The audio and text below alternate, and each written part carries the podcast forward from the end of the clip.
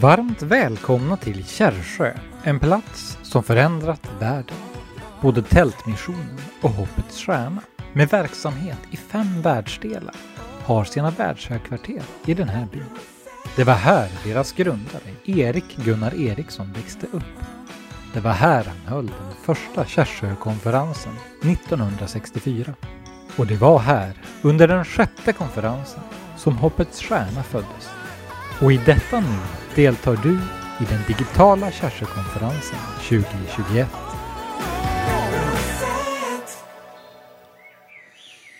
En mångårig vän till Tältmissionen och Hoppets Stjärna är evangelisten och pastorn Ingemar Helmner. Och vi har hört två bibelstudium med honom under årets konferens. Men vem är Ingemar Helmner? Jag bad Ulrika Eriksson, min syster, att ta reda på lite mer. Varsågod. Ingemar, vad härligt det är att ha dig här i Kärrsjö. Tack. Och vi är ju här i, i, i den här underbara miljön i köket på Kärrsjögården. Och jag tänker, vilka tankar vaknar hos dig när du, när du ser dig om i, i den här omgivningen? Jag hör din lilla glada farmor som säger gång på gång Tack Jesus, tack Jesus. Och allt som ofta är hon så överväldigad som klappar spontant i händerna. Och hon ser ut som en ängel och hela ansiktet strålar. Mm. Det är det här köket för mig, för att hon uppfyllde det på något sätt. Och jag minns, jag glömmer ju aldrig vad jag kände första gången jag, jag mötte henne. En Kristina som var så präglad av ett liv i bön. Och egentligen så tycker jag att ska vi tala lite grann om Tältmission och Hoppets Stjärna så är det omöjligt att inte lyfta fram henne. Mm. Hon var en makalös kvinna, det måste jag säga. Hon hade ju en oerhörd betydelse för den här platsen och för hela den verksamhet som vi bedriver. Hon är så själva början på något sätt. Men hon levde bevisligen i bön på ett speciellt sätt, hade en särskild kallelse. Mm. Och det var ju inte bara pojken Erik Gunnar utan vi alla som var involverade blev välsignade. Även lilla jag, om jag skulle bära fram ett vittnesbörd, säga någonting. Hon satt på andra bänken och tittade på en. Tack Jesus. Och det var som hela himlen var öppen. Ja. Vi pratade lite då om min farmor. Men jag tänker, pappa då, Erik Gunnar. Vad är ditt starkaste minne av honom? Ja, jag mötte honom då jag var 13-14 år på eldiga väckelsemöten på Folkets hus eller i Konserthuset i Örebro. Jag hade den stora lyckan att bli medbjuden dit. Det var en mycket speciell tid. Väldigt många människor kom till tro. Och ehm, jag minns ju första gången jag blev, jag blev fascinerad. Jag hade aldrig hört någon som hade talat med en sån intensitet. Det var inte det att han gapade och skrek, men det var en, en glöd och en nerv. Andra gången jag mötte honom, det var på samma plats han predikade och jag gick fram till förbön och han bad för mig. Och så blev han tyst ett tag och så började han profetera. Länge Ulrika, länge. Vet du vad han profeterade om? Det som skulle bli mitt liv. Och sen tog han mig om axlarna och sa Jag vet vad Gud vill med ditt liv pojke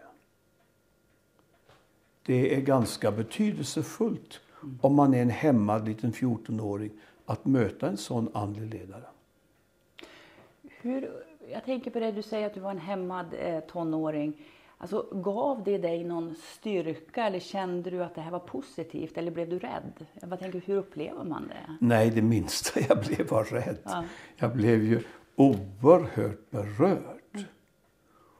Och redan första gången som till exempel jag såg honom predika mm. så satt jag där och, och, på ett omedvetet sätt bara visste att det är det här som kommer att bli mitt liv.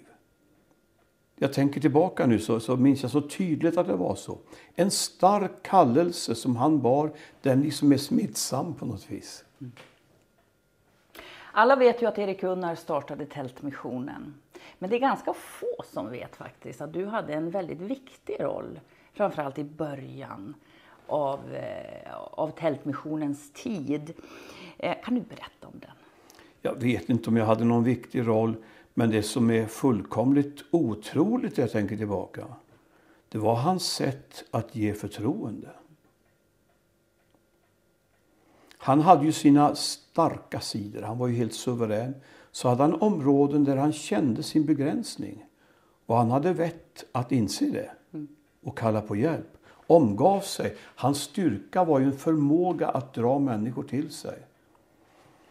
Så jag, jag var ju bara 16-17 år då det blev helt naturligt att jag var talskrivare. Han började ju skriva sina tackbrev ut till missionsfält och han skrev till givare i Sverige. Och han märkte att jag hade en, en talang, en naturlig gåva att skriva.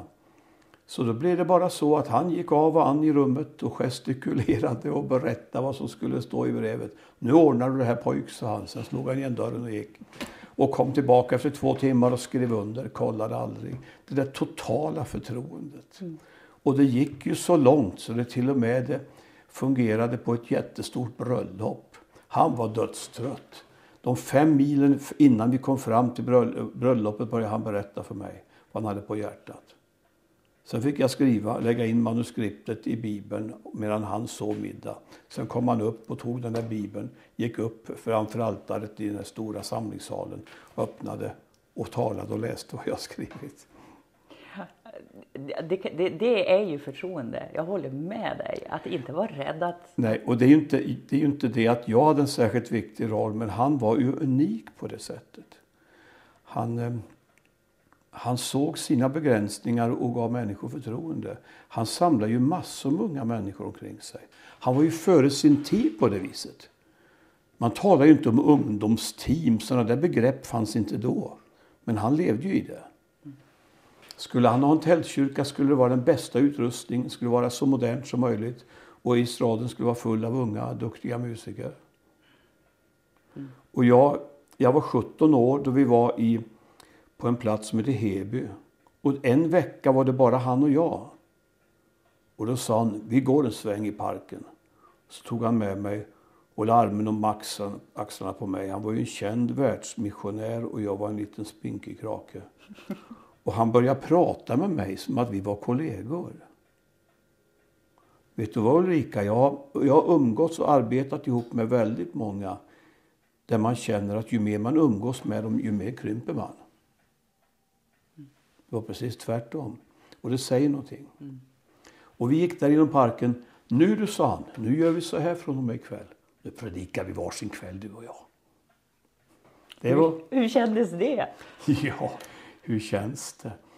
Det är, ju, det är ju alldeles uppenbart att jag hade lyckan att möta någon som bar på en kallelse som, som bara det, då han var i sin, i sin tjänst, så, så väckte det till liv som jag bar inom mig. Och så hade jag lyckan att möta en, en mentor som hade både vilja och förmåga att se en liten kille som mig. Och hade vilja och förmåga att locka mig ut på banan. Så då han hade sagt, jag vet vad Gud vill med ditt liv. Nästa, nästa mening, den kom inom en halv sekund. Jag har en orgel som väntar på dig. Du kunde spela orgel kan jag tro. Kunde väl ta något litet ackord, ja. Lärde du dig eftersom? Jag vet ju att du är en toppen duktig orgelspelare. Nej, idag. ingen organism. Jag spelar mest piano och gitarr. Ja. Men jo, han, han visar ju förtroende. Han hade träffat mig några gånger. Och så frågade han om jag ville följa med nästa sommar ut på mitt sommarlov. Och de hade sagt ja, så dröjde det några dagar. Då var han på genomresa i Örebro. Kom och bromsade till och bar in sin elorgel. Den här ska du ha och träna på i vinter, sa han. Jag, eh, jag minns Erik Gunnar alltså med stor, stor värme och väldigt stor respekt. Um, och ända in i det sista, jag minns alla våra telefonsamtal.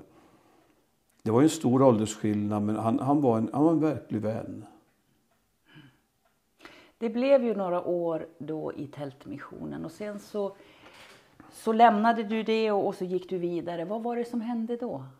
Vad, vad... Alltså jag, jag lämnade ingenting, utan jag var ju tonåring mm. och var med och, och, och hjälpte till lite grann. Det var några år.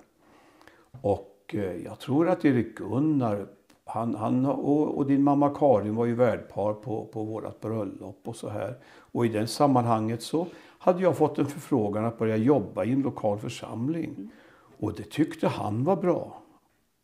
Han var ju generös. Han tyckte att jag skulle utvecklas. Det fanns, det fanns inga hard feelings där.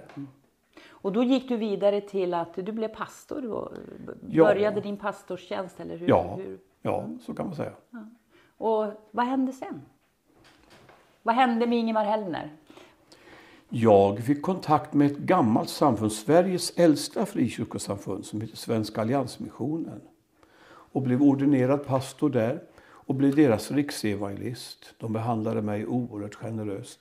Och bara de satte ut en liten notis i sin tidning att eh, styrelsen har beslutat att kalla pastor Ingemar Hellner till riksevangelist så smällde det till. Jag hade jobb i fyra år framöver.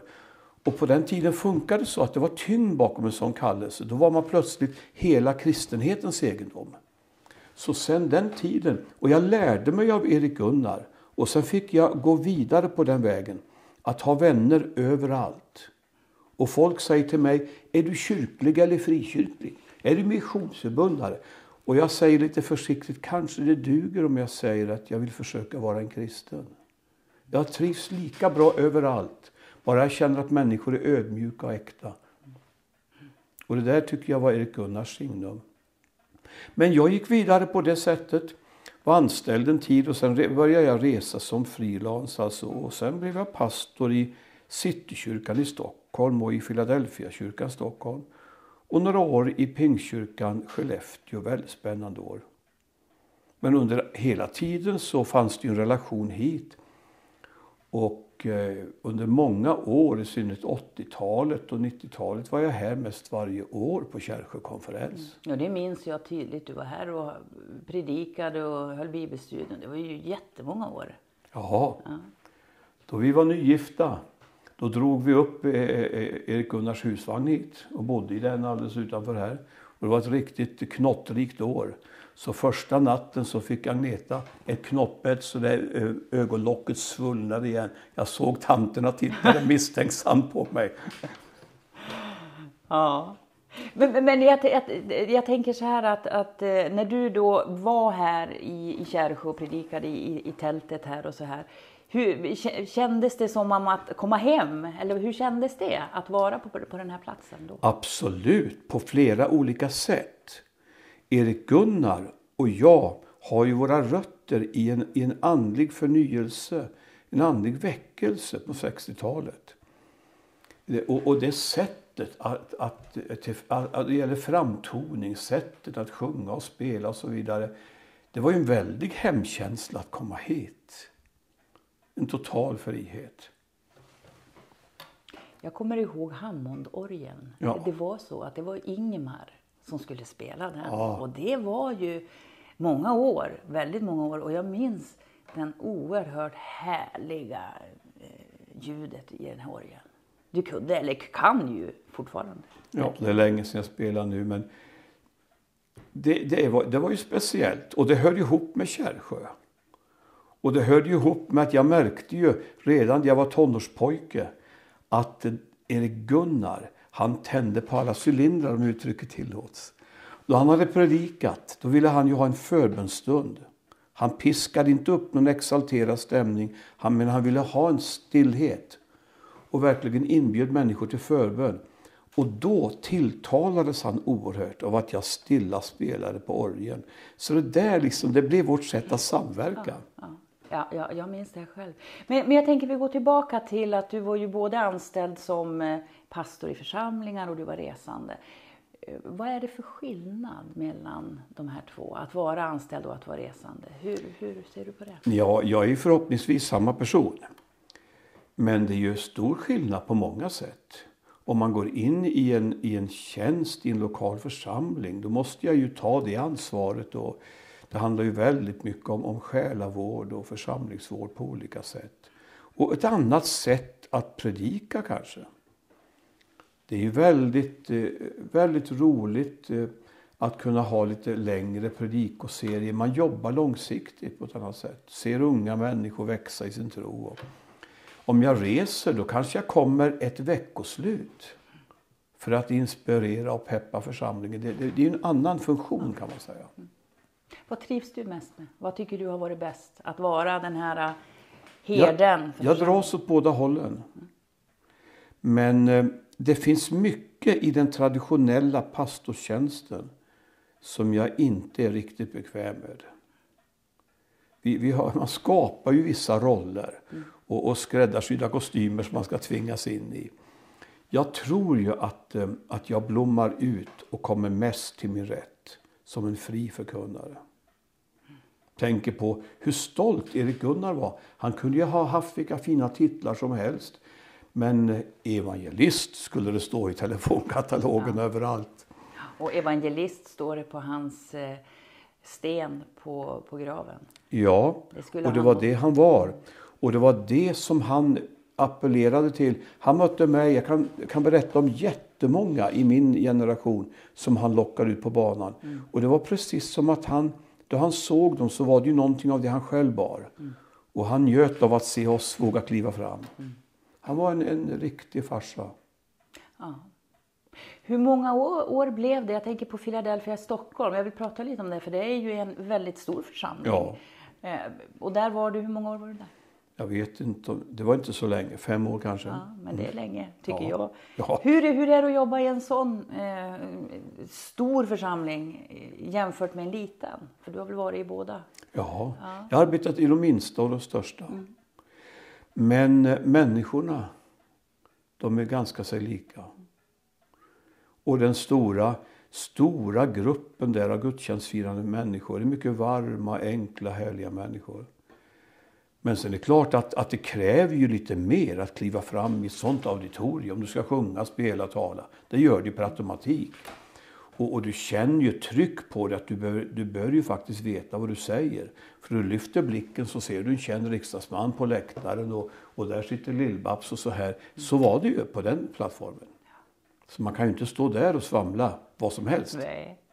Man, man håller sig till saken. Sig. Ja, och det är ju ingen nackdel om Nej. en predikant gör det. Nej. Nej, men där så tror jag nog att du är en av, jag ska inte säga att du är en av de få, för det tror jag inte, men, men du är ju en som verkligen, jag upplevt, håller sig eh, till, du far inte iväg allt för mycket.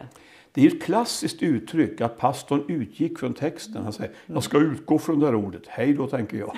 Tala om när du kommer tillbaka. Ja. Jag tycker ju bättre om att, att vi säger att vi ska tränga in på djupet i det här bibelordet. Du har ju också skrivit, på tal om din för, förmåga som du sa, att du hade, eller har gåva. Det tycker jag man kan säga, en gåva att också skriva. Du har ju skrivit mycket i bland annat Hemmets Vän och i andra tidningar. Hur, hur har det, har det varit en stor del av ditt liv? Eller har det, ja, ja, absolut. Jag skriver varje vecka krönikor. Och, och det är klart att det är min största plattform. Och så har jag samlat material och gett ut ganska många tiotal böcker genom åren. Senaste kom för några månader sedan. Ja, det är alltså tiotal böcker. Eh, hur är det att vara författare på den nivån? Att skriva en krönika det är ju, det är ju en sak, eh, men att vara författare till en hel bok, det är en annat. Nej, det behöver det inte vara. Det kan ju, det kan ju eventuellt vara så att boken består av 30 krönikor som är lite omarbetade. Så kan det vara. Men, men en fråga då när du skriver en bok. Vad har, du, vad, vad har varit viktigt för dig att förmedla? Nu tänker jag både kröniker och, och böcker. Vad är det som har varit kärnan i, i varför du vill uttrycka dig i skrift på det sättet? Jo, jag, jag vill motivera och inspirera varje kristen bekännare i vårt land. Det är det jag sysslar med. Och förhoppningsvis kunna eh, förmedla en passion och ömhet då det gäller att vinna människor. För jag, jag har lidit väldigt av att jag tycker att eh, mycket av kyr, kyrklig verksamhet har blivit så introvert. Vi sjunger sånger som vi bara själva begriper. Vi har våra små samlingar för oss själva. Men de utanför då. Eh, så att då jag skriver krönikor och skriver böcker, det, jag känner att det är evangelisten i mig som, som driver mig. Jag vill inspirera och peppa och motivera Guds folk att gå ut och berätta, vara frimodiga. Är det en skillnad idag? Eh, du var med på 70-talet naturligtvis, alltså från 60, 70, 80-talet. Och då tänker jag det, är det skillnad idag hur vi kristna formerar oss? Var det mer utåtriktat tidigare? Ja, defin definitivt. Då jag var ganska ung så berördes jag ju av någonting som hette Jesusrörelsen. Mm. Det, det var ju en helt annan tid. Om vi säger för 40 år sedan, om jag skulle gå runt och fråga medlemmar i alla generationer i en frikyrka. Vad är det viktigaste för dig? Vad betyder mest för dig? Då skulle nio av tio svara ungefär så här. Att få någon mer med mig till himlen. Att få vinna någon människa för Kristus. Skulle de flesta säga. Och jag har märkt på sista åren nu, om jag ställer samma fråga, är det nästan ingen som svarar så. Utan det är det här individualistiska, jag-centrerade, det ska kännas bra för mig. Så det, det, det är jag i centrum. Vad tror du det beror på? Jag tror bland annat att det beror på bristen på sådana här evangelisttjänster som till exempel Erik Gunnar. Som förmedlar den där glödheta passionen. Så det, det tar eld i, i, i alla. Jag, jag tror att eh, det är ett jättebehov i svensk kristenhet av, av riktiga, äkta evangelister. Ser du att de har, alltså, jag, jag tror inte de har försvunnit, det, det, kan jag inte tro, men de har minskat? Ja, och det har inte riktigt, riktigt funnits någon plattform för dem. Utan det, det enda vi har det är en knapp timma på söndag förmiddag. Mm. Och den är så programmerad så vi till och med talar om körschema. Det, det är liksom inte riktigt evangelistens marknad. Då, då Erik Gunnar var ung då var det gudstjänster och möten både dag och natt. Och det fanns alla möjligheter att blomma ut i en sån gåva. Och någonting har hänt där? Ja, det tycker jag. Mm. Det tycker jag. Och jag längtar efter en förändring. Vi säger nu att nu ska Sverige öppnas igen. Vi har ju haft en mycket smärtsam tid med pandemi. Nu ska Sverige öppnas igen. Ja, måtte det ske, tänker jag. Och jag har fått en, en känsla nu på några platser sen restriktionerna lättade. Och, och jag har haft gudstjänster på några platser. Så jag har fått tydliga indikationer på att det kan visa sig att det är en nystart på någonting. Kan det, ja, jag, jag har faktiskt hört det också. I, inte just om nystarten, men det här att när, när, eh, man inte har fått komma då till sin församling. På något sätt så har det blivit ett uppdämt behov nu. Ja. Och sen att man har fått vara i sin kammare och be. Mm. Och då kan det komma någonting nytt av det. Jo, många har ju befarat att det blir ett väldigt svinn. För människor vänjer sig av med kyrkan. Men jag tror att på många platser kommer det gå åt andra hållet att då vi väl kommer tillsammans, då blir det en aha-upplevelse. Mm. Jag såg det senast i söndags i en kyrka där man inte haft gudstjänster på 14 månader. Se människor som vanligtvis aldrig visar känslor gråter öppet och vi sitter och sjunger. Mm. Så det, det, det, kan, det kan. Så du har, varit, du, du har börjat att vara ute lite? Ja. Mm. Du får kallelser? Och... Ja. Jag är väldigt lyckligt lottad på det sättet. Känner mig mycket ödmjuk inför det. Jag har har hur mycket arbete jag bara orkar. Ja. Och de här 14 månaderna, de har ju varit en, en mycket bra skola i att eh, använda andra verktyg för att vända sig utåt. Har gjort Zoom-möten och alla möjliga sådana här saker i, i det oändliga.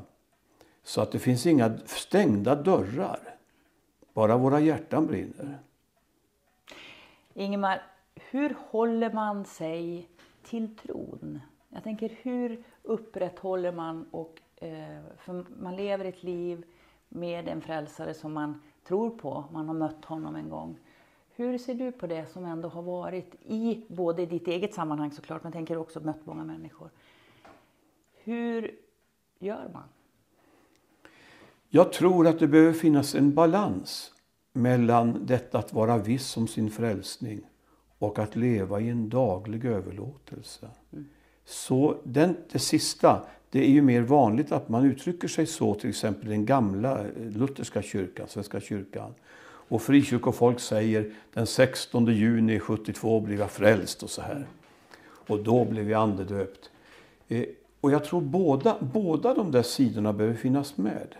Jag är trygg i mitt barnaskap. Jag kan minnas och berätta om en dag jag medvetet överlämnade mitt liv. Men jag tror också att eh, om det ska finnas en utstrålning ifrån mig och en klangbotten där jag vittnar, då, då behöver det till en daglig överlåtelse. Och jag har blivit mycket mer noga med det. Och jag och min, min hustru har kommit in i det på ett helt annat sätt på senare år. Att vi, vi aldrig börjar en morgon. Utan det leder hon. Jag är ju pastor och ska leda alla andra. Jag tycker det är så underbart. Jag är alldeles tyst och stilla. Och hon läser ett bibelord och vi ber för barn och barnbarn. Och, och så är det ju så med den tjänst jag har att det är inte brist på människor som ber om förbön. Så ibland känns det ju som att de sitter på sängkanten mm. i tre dubbla rader. Mm. Men det är fint. Så börjar vi. Och då står det i Bibeln att Guds nåd är var morgon ny. Ja, hur ska det tolkas, säger någon. Jag vet precis hur det ska tolkas. Jag har behov av att varje ny dag få ta in det så det är nytt och levande. Jag vill dricka ur källflödet varje dag. Och så, så försöker jag predika mycket mer. För jag, jag tänker också så att eh, när man då har levt hela sitt liv som både pastor och som resande evangelist och, och jobbat med det här så går man väl också igenom svåra stunder som, eller sjukdomar. Eh, och är det, är det, en, är det, blir det svårt, om vi säger att man har en, en, en, vad det nu kan vara för svårigheter, att då kunna känna den tillförliten, den, den Jesus som du predikar hela tiden naturligtvis. Men helt plötsligt står du där och kanske inte har det så lätt själv. Absolut kan det vara så. Och vi blir väldigt tröttkörda.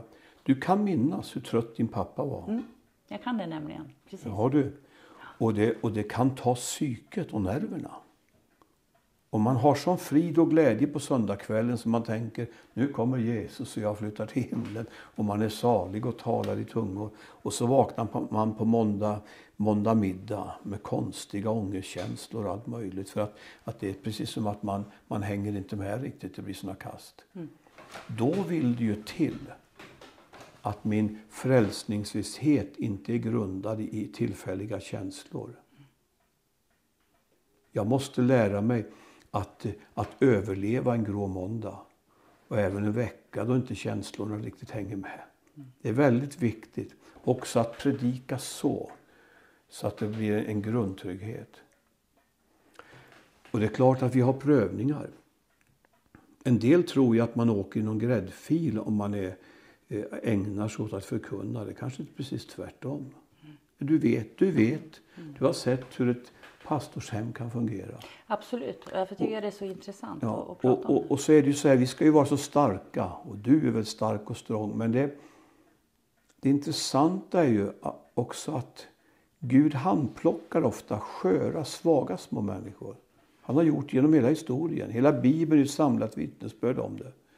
Då Frank Mangs kämpade med ångest han knappast orkade leva timma för timma det var de perioderna som man berörde tiotusentals andra människor. Mm. Så varenda människa ville, ville bli frälst och uppleva, för de kände det var som sår lades till sår. Jag känner ju att jag förändras.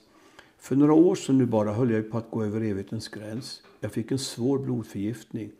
Och så gick det över i chocktillstånd, kallas för septisk chock. Alla, alla inre organ sviktade. Läkarna talade inte positivt om mina förutsättningar. Jag låg i respirator men min familj vakade då. Jag låg i dygn efter dygn efter dygn. Eh, och läkarna, en, min chefsläkare, hon satt på sängkanten när jag hade vaknat upp och hon sa Har du ork så skulle jag vilja råda dig att du reser runt i Norden och tackar alla de där som du har sagt ber för dig. Så sa hon. Och jag vaknade upp och jag upplevde en natt där på sjukhuset. Det var precis som min ungdomsgud hade klivit in i rummet. Och jag berördes igen som jag aldrig har berörts förut. Hur länge har du varit frälst? sa någon samma vecka. Och jag sa två dagar. Alltså, det på, något, ah. på något sätt. Och, och, jag tror att det, det måste få ta djupa tag. Och ibland måste vi också våga bli riktigt svaga och sårbara så att det kan få ske. Det, det, hur, hur, din familj, hur, hur har de reagerat? Till exempel i den här, när det här händer, vad säger man då som familj? Ja, jag vet inte. Det har inte varit så många överord, men det är ju uppenbart att man svetsas samman. Det, det är ju alldeles oerhört. Blod råkar vara lite tjockare än vatten. Då det, då det gäller i krisen, då känner man det. Fantastiskt. Jag är otroligt lyckligt lottad och jag, jag talar med ödmjukhet om det. Men min lilla gulliga Agneta som vaktade dig då du var busig Ja. ett par, tre år. Hon och jag firade guldbröllop i lördags. Och, och vi har ju känt att vi har, vi har delat den här kallelsen. Och det är ju en oerhörd styrka. Jag tänker på hur trofast din mamma var. Eh, Hon var inte de stora ordens mästare. Men trofast som guld. Bakom, stöttade hela tiden. Visst är det vackert att tänka på det? Mycket vackert. Mm. Jag, ju, brukar, jag brukar säga det att det är min hjälte, Ja. eller hjältinna kanske, Jo. Som står där bakom. Och jag tänker på din fru eh, Agneta som står bakom. Det, för jag tror inte att det, det är så alldeles enkelt alla gånger. För jag tänker så här, du har varit resande och det är klart att du var borta mycket, kan jag tänka mig. Och då, hon följde, kunde väl inte alltid följa med heller. Nej, det gick ju inte. Och numera så är det ju vanligt att man, man har arbete båda två. Klart det är så. Och då är man på topp i helgen, ute bland människorna. Och så kommer man hem och är som ett vrak nästan ett par dagar. Sen på onsdagen då rakar man och, och, och gör sig snygg igen och så sticker man. Det är väl klart att det, det är ganska konstigt och det är mycket påfrestande. Men vi har haft ett fint liv tillsammans. Oerhört, oerhört tacksam. Det är klart att alla resande, det är, det är väldigt, väldigt speciellt. Och då vill det ju till att man har den här klippan som är hemma. Jo. Så vi ger eloger till, till din fru Agneta och till min mamma Karin.